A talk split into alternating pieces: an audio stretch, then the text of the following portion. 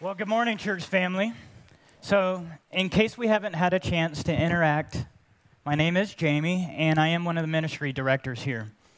I also get the opportunity to serve with the men's ministry leadership team and to help lead the amazing kids in our treehouse service. It is also my privilege this morning to be with all of you looking into God's Word, what it means, and how we can apply it to our lives. So, this week in the F260 reading plan, we finished the book of Genesis and we're moving into Exodus. And if you've been following the plan, you know that the final chapters of Genesis focus on the story of Joseph, how he was favored by his father, how his brothers were jealous of him and sold him into slavery, how he rose to some prominence in Egypt only to be unjustly persecuted, and then how he rose all the way again, second only to Pharaoh in Egypt, and finally in the last chapter, how he was reconciled to his family. Today, I want to focus on one small verse found in that last chapter of Genesis that not only speaks to that reconciliation of Joseph and his family, but it also sets up the gospel message weaved throughout all of Scripture, and it answers and addresses one of the most difficult and sensitive issues in our lives. So, would you turn with me to Genesis chapter 50? And we're going to start at verse 15.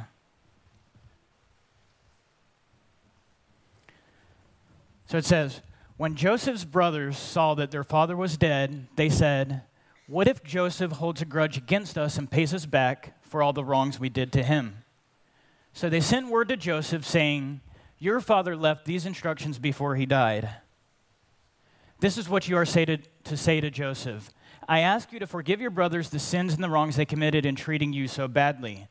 Now please forgive the sins of your servants of the God of your father. And when their message came to him, Joseph wept. His brothers then came and threw themselves down before him and said, We are slave, your slaves. But Joseph said, Don't be afraid. Am I in the place of God?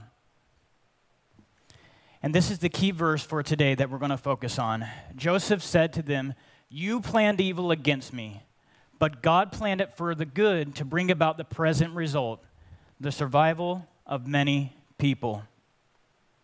You see, in this passage, it's as clear as anywhere else in the Bible that God is sovereign, that man is free to make choices, but also that man freely chooses to do evil.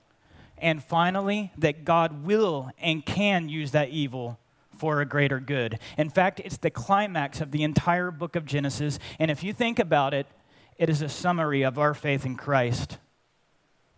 I want to ask you some questions this morning. Do you really believe that God is good? Do you love God? Are you called by God? Do you trust that God will work all things out for good? Is God good? What is God doing about all the evil in our world? Where was God when a 20 year old shot and killed 26 people at Sandy Hook Elementary, including 20 children between the ages of six and seven years old? Why did God allow 19 terrorists to crash four planes and take the lives of almost 3,000 Americans on September 11th, 2001? And what shall we say about the six million Jews destroyed by a madman bent on creating a master race? What about the slave trade practices that started in America in the 1600s and lasted for almost 200 years? And what should we say about the Nigerian Christians that were brutally murdered just this past Christmas for expressing their faith in Christ? Or what about the sexual abuse of children from a church denomination that should have been the first line of defense against such evils? And what should we say to the mother whose child was kidnapped and never returned? Every one of us has witnessed, experienced, or heard of tragedy and moral evils like this. These are things that human beings do to each other, just like what Joseph's brothers did to him. The title of today's message is Evil Exists, but God is Good. And I want to take a deeper look at how we address the problem of human evil and how we should think about it in light of the fact and the knowledge that God is good, but most importantly, how he will use human evil for good purposes. You see, this problem of evil is not only a challenge made to Christians by unbelievers, but it's also one of the largest barriers that you and I can have in our ability to completely trust in God. So, as we get started, I want to examine this so called problem of evil that unbelievers use as an argument against God. You see, I've seen atheists challenge Christians because of this issue. And they might say something like this If an all powerful and perfectly good God exists, then evil does not exist. However, there are evils in the world. Therefore, an all powerful and perfectly good God does not exist. Now, maybe that makes a little bit of sense, but we need to look at it, take a very hard look at these kind of arguments. For this argument to work, it must be built on some key attributes that we assume about God that He is good, that He knows everything, and that He is all powerful. And this, this is the conclusion that atheists come to. If God is those things, then He would not allow evil in this world. It's built entirely on that assumption. Therefore, the unbeliever would argue that either God is not fully and completely good because he allows evil, or the second option is that he doesn't exist at all. Either way, they would have to say that the Bible, the God of the Bible that we believe in, is false. But there's one huge problem with this claim it's extremely poor thinking, and it is, in fact, a logical fallacy. Not only is the unbeliever making mistake, a mistake by mixing up the evil that they know with the evil that God is aware of, but the largest problem is that this dilemma is a false dilemma. It assumes that there are only two options available to us when it comes to both God and evil being present in this world. They assert that either God isn't who Christians claim he is, or that he can't exist at all. But this is nothing new. This type of poor thinking is ancient. 200 years before Christ, the Greek philosopher Epicurus puts it this way. Maybe. Okay. Is God willing to prevent evil but not able to? Then he is not all powerful. Is he able but not willing? Then he is immoral. Is he both able and willing? then where does evil come from? And is he neither able nor willing? Then why call him God? But even Jesus had to deal with poor thinking from those who should have known better. When the Pharisees plotted to trap Jesus, they set up a similar type of dilemma. In Matthew chapter 22, it goes like this Then the Pharisees went out and laid plans to trap him in his words. They sent their disciples to him along with the Herodians. Teacher, they said, we know that you are a man of integrity and that you teach the way of God in accordance with the truth. You aren't swayed by others because you pay no attention to who they are. Tell us then, what is your opinion? Is it right to pay the imperial tax to Caesar or not? But Jesus, knowing their evil intent, said, You hypocrites, why are you trying to trap me? Show me the coin used for paying the tax. So they brought him a denarius, and he asked them, Whose image is this, and whose inscription? Caesar's, they replied. Then he said to them, So give to Caesar what is Caesar's, and to God what is God's. When they left, when they heard this, they were amazed, so they left him and went away. You see, the Pharisees presented a dilemma to him that they thought he couldn't get out of. By suggesting that it is lawful to pay taxes, Jesus could be accused of supporting the Roman Empire, and that would have destroyed his credibility with the common people. But also, if he had denied it, he could be accused of treason with the Roman authorities. Jesus knew from the beginning the dishonesty of the Pharisees, and he spotted their wrong thinking. But here's the most important thing to catch Jesus demonstrated that they did not know the character of God. And these are the people that claim to worship him. Jesus' answer to them showed that you can pay taxes to the government and at the same time trust in God's character, that he will work all things out for good for those who love him. Jesus asked them whose image was on the coin, and they told him Caesar's. So he said, Give to Caesar's what is Caesar's, and to God's what is God's. Now we think about this for just a moment. Jesus did not have to say what belongs to God because the Pharisees knew the answer. What belongs to God? It's the Pharisees. It's every human being. Brother and sister, what belongs to God is you and I because we bear his image. Caesar's image was on the coin, it belonged to Caesar. God's image is on us, and we belong to God. And we long for goodness and an end to evil because of that image. It's why we are shocked and why we cry out when pain, suffering, and evil prevail. That very image was carried by Jesus as he took on flesh and he dwelt among us. And while bearing this image, the shortest verse in the Bible bears witness to the impact that evil has on God's heart. John 11 35 says that Jesus wept. Jesus, in his humanity, felt the full pain and horror of what evil does to our lives, the utter destruction that it causes, and the utter contempt for life that death has for human beings. So, why do we do this? Why do people do this? Why do they question God because of evil?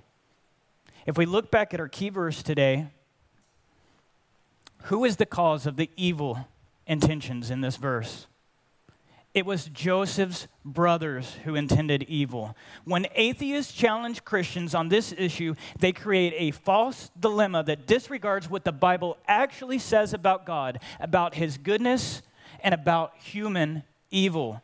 The Bible is clear that from the very beginning, mankind is ultimately the cause of evil, and it's because of the choices that we make Instead of renewing their mind with the Word of God, unbelievers attack the character and the nature of God.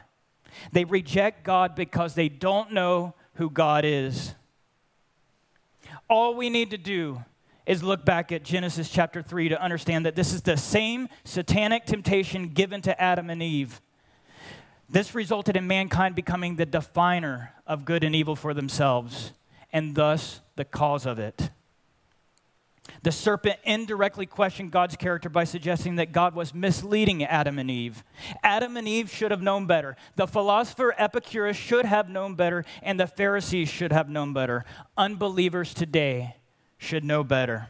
God has demonstrated his goodness to us by creating a good world for us.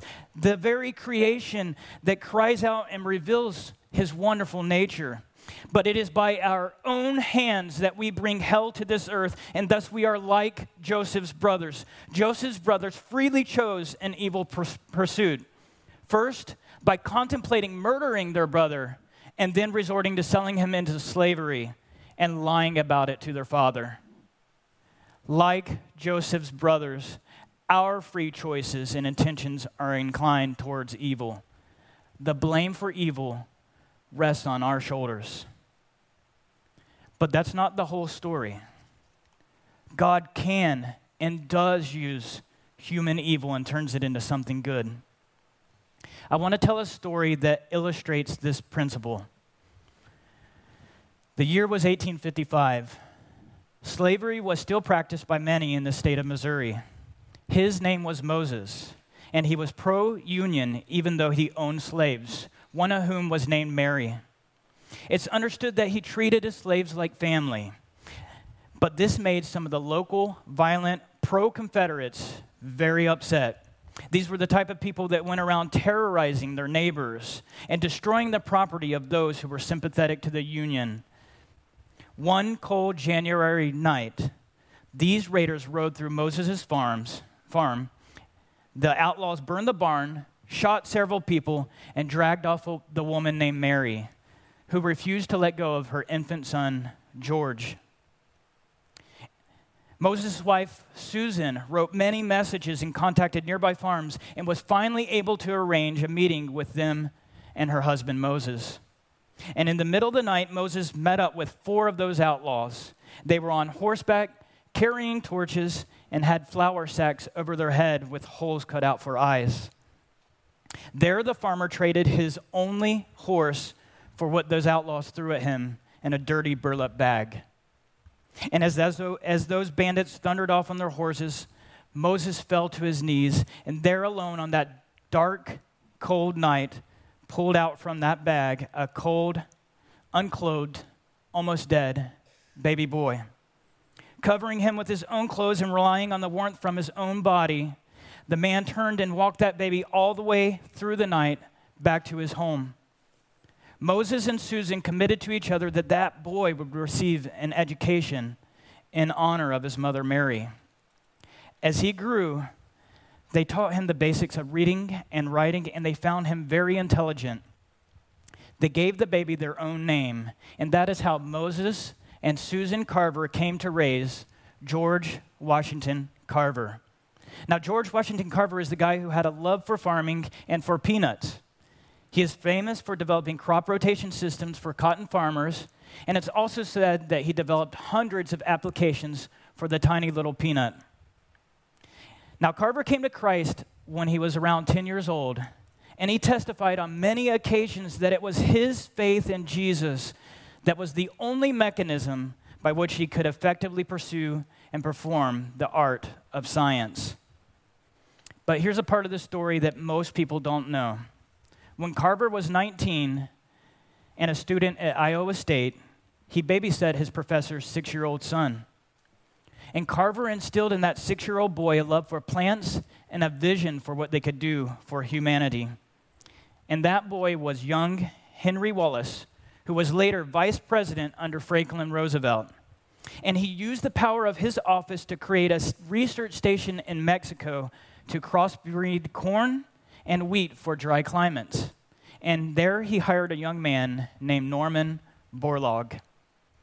And in the early 1940s, Norman Borlaug effectively crossbred high yield, disease resistant corn and wheat for desert climates all across the world, Borlaug specific seed products flourished and regenerated where no seed had ever survived before. It has now been calculated that Norman Borlaug's work saved more than 2 billion lives from famine. Slavery was an immense evil, and what those raiders did with Carver's birth mother, we will never know in this life. That surviving child who put his faith in Christ never knew what God would use out of the terrible situation he was born into. See, God linked a chain of causes from Carver's birth to influencing a young Henry Wallace, who in turn hired Norman Borlaug, who created a food product that sustained two billion lives. God can and will use good, evil for good. And though we might miss it, he is active in this world working out good things for his creation. He did it with Joseph and he did it with George Washington Carver. And, brother and sister, he is doing it with you and I. The result of those two situations was much good in the saving of many lives. And this is why we must look to God and, and his character when we face evil.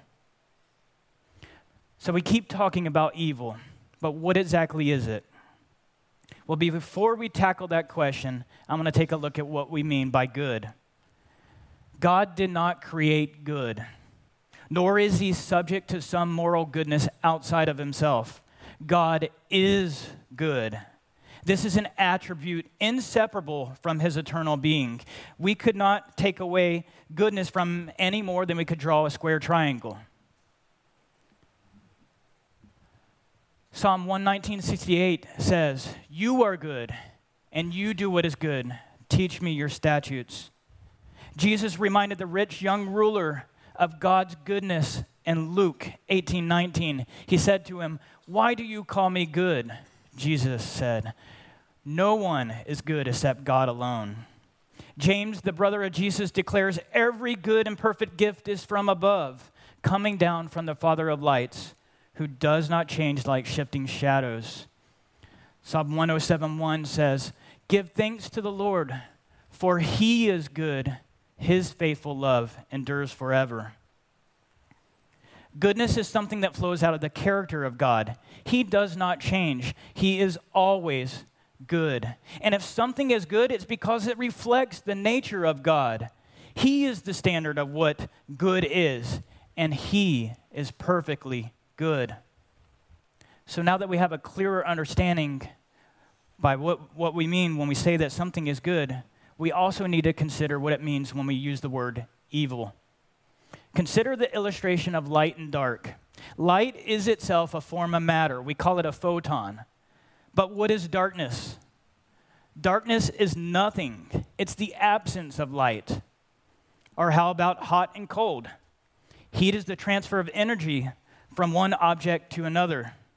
But cold doesn't transfer from one item to another. Cold is a condition we call something when it has a lack of heat. Likewise, evil is the absence of what is good. One of the most significant and influential church fathers, Augustine of Hippo, puts it this way For what is that which we call evil but the absence of good? In the bodies of animals, disease and wounds mean nothing but the absence of health. For the wound or disease is not a substance, but a defect in the fleshly substance. In the same way, what are called vices in the soul are nothing but privations of natural good. And when they are cured, they are not transferred anywhere else. When they cease to exist in the healthy soul, they cannot exist anywhere else. Don't misunderstand me. I'm not suggesting that evil doesn't exist. It is very clear that evil exists, but it is also very clear that evil exists because of its lack of goodness, or maybe I should say, its lack of godness. Is it no wonder that we see evil deeds committed upon children by children in our public schools? We have uninvited God from them. Is it no wonder that we look at a country that hasn't been this divided since the days of the Civil War? Many no longer believe that we are one nation under God. We've uninvited him. Is it no wonder that our university graduates come out of their schools with a philosophy of save the planet, kill the unborn? It is because in many of our institutions of higher learning, we have uninvited God from them. The absence of God means the absence of good, and mankind is therefore filled with an inclination for evil. In Romans chapter 3, Paul makes it very clear what turning from God's goodness looks like for human beings. Quoting from the book of Psalms, he says, There is no one righteous, not even one. There is no one who understands.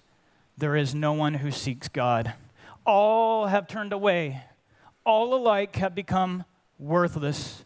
There is no one who does what is good not even one.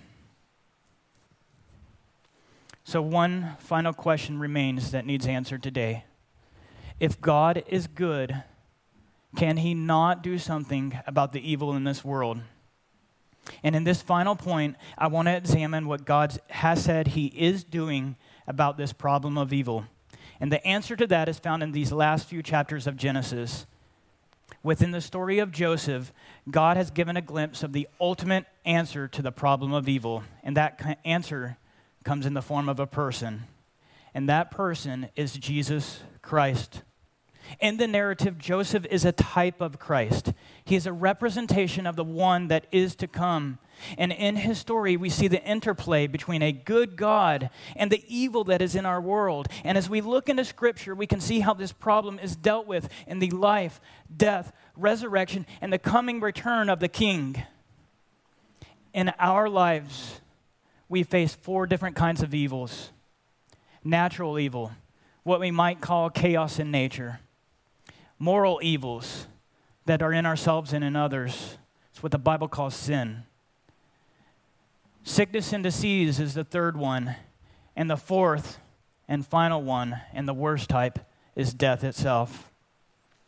Concerning natural evil, Christ demonstrates his authority over chaotic nature when he walked on water, when he turned water into wine, and when he commanded the winds to stop.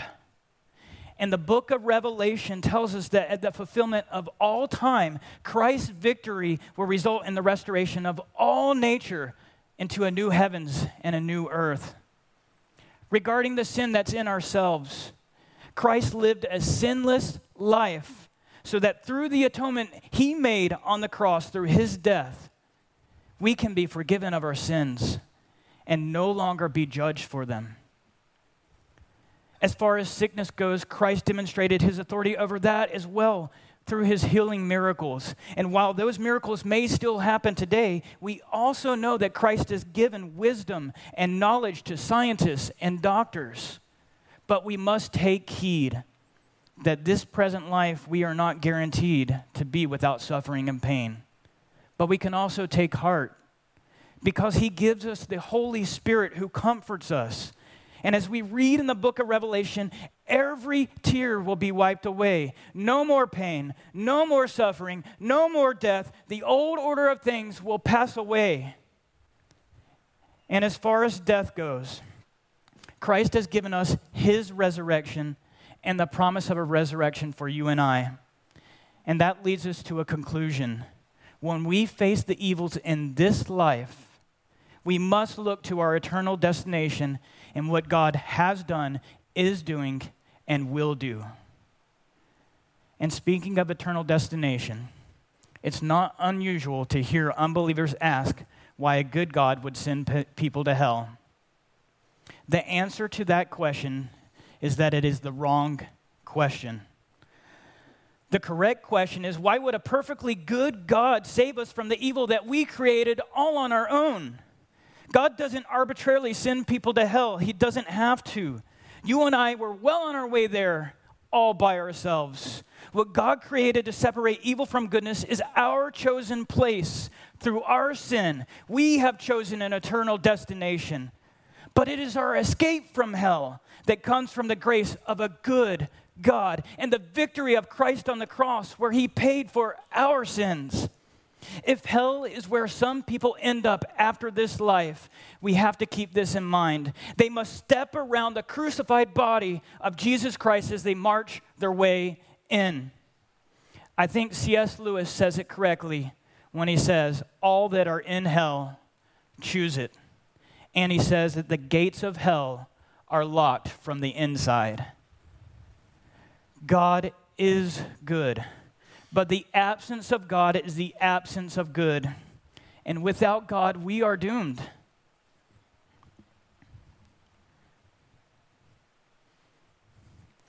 Romans 3:23 says for all have sinned and fall short of the glory of God. And Romans 6:23 says for the wages of sin is death.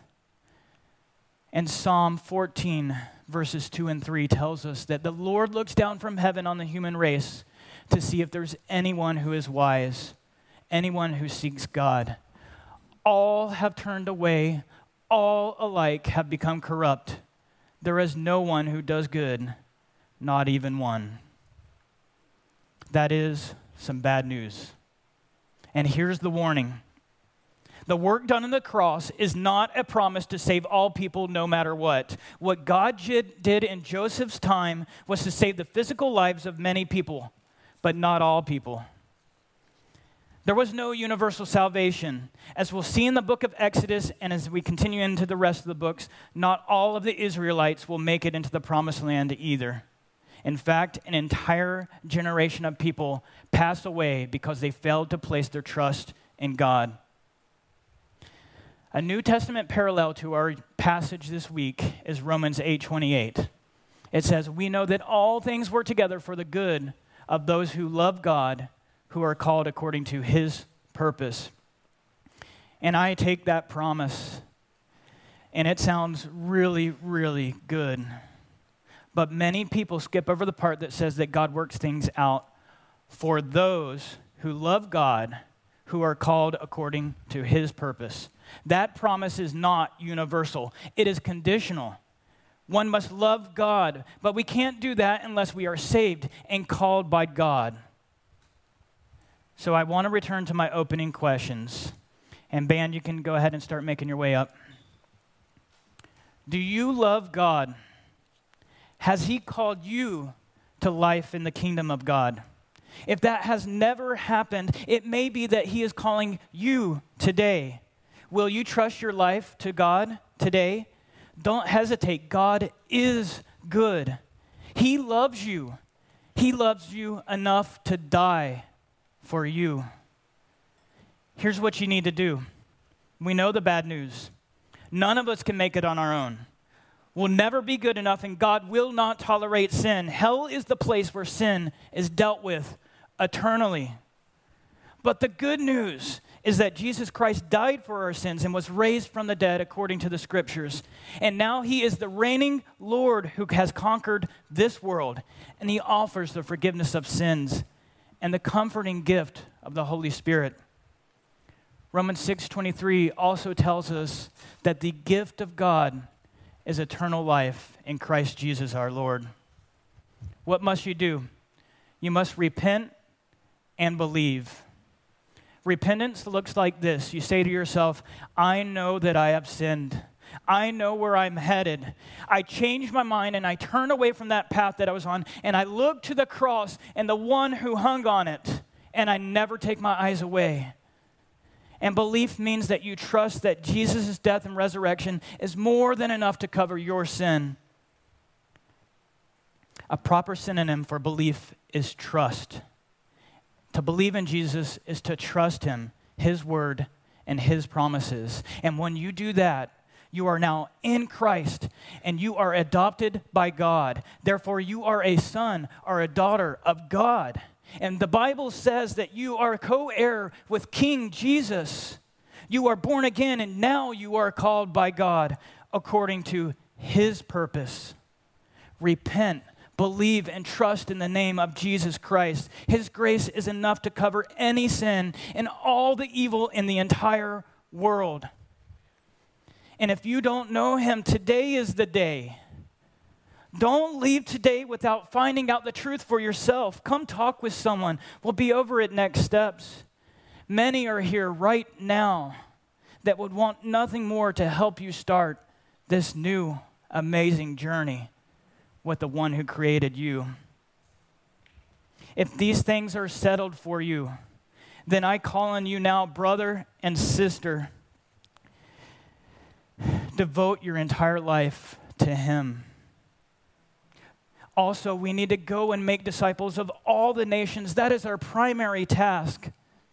Charles Spurgeon once said, If sinners be damned, at least let them leap to hell over our dead bodies. And if they should perish, let them perish with our arms wrapped about their knees, imploring them to stay. If hell must be filled, let it be filled with the teeth of our exertions, and let no one go unwarned and unprayed for.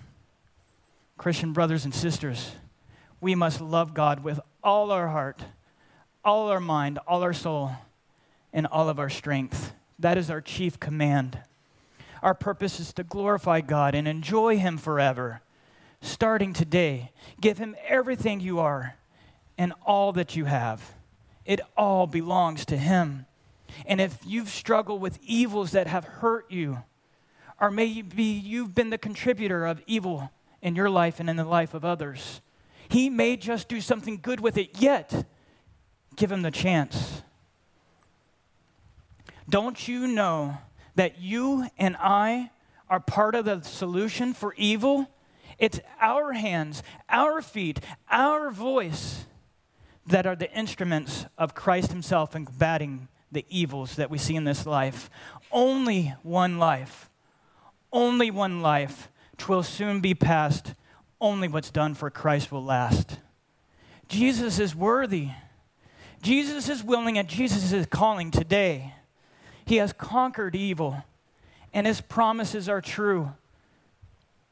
And if you are in Christ on that very last day with that very last breath, the struggles in this life will pale in comparison to the glory that awaits you when you wake up from this shadow, this slumber, this sleep that we're in now, and you hear this good God say to you, well done.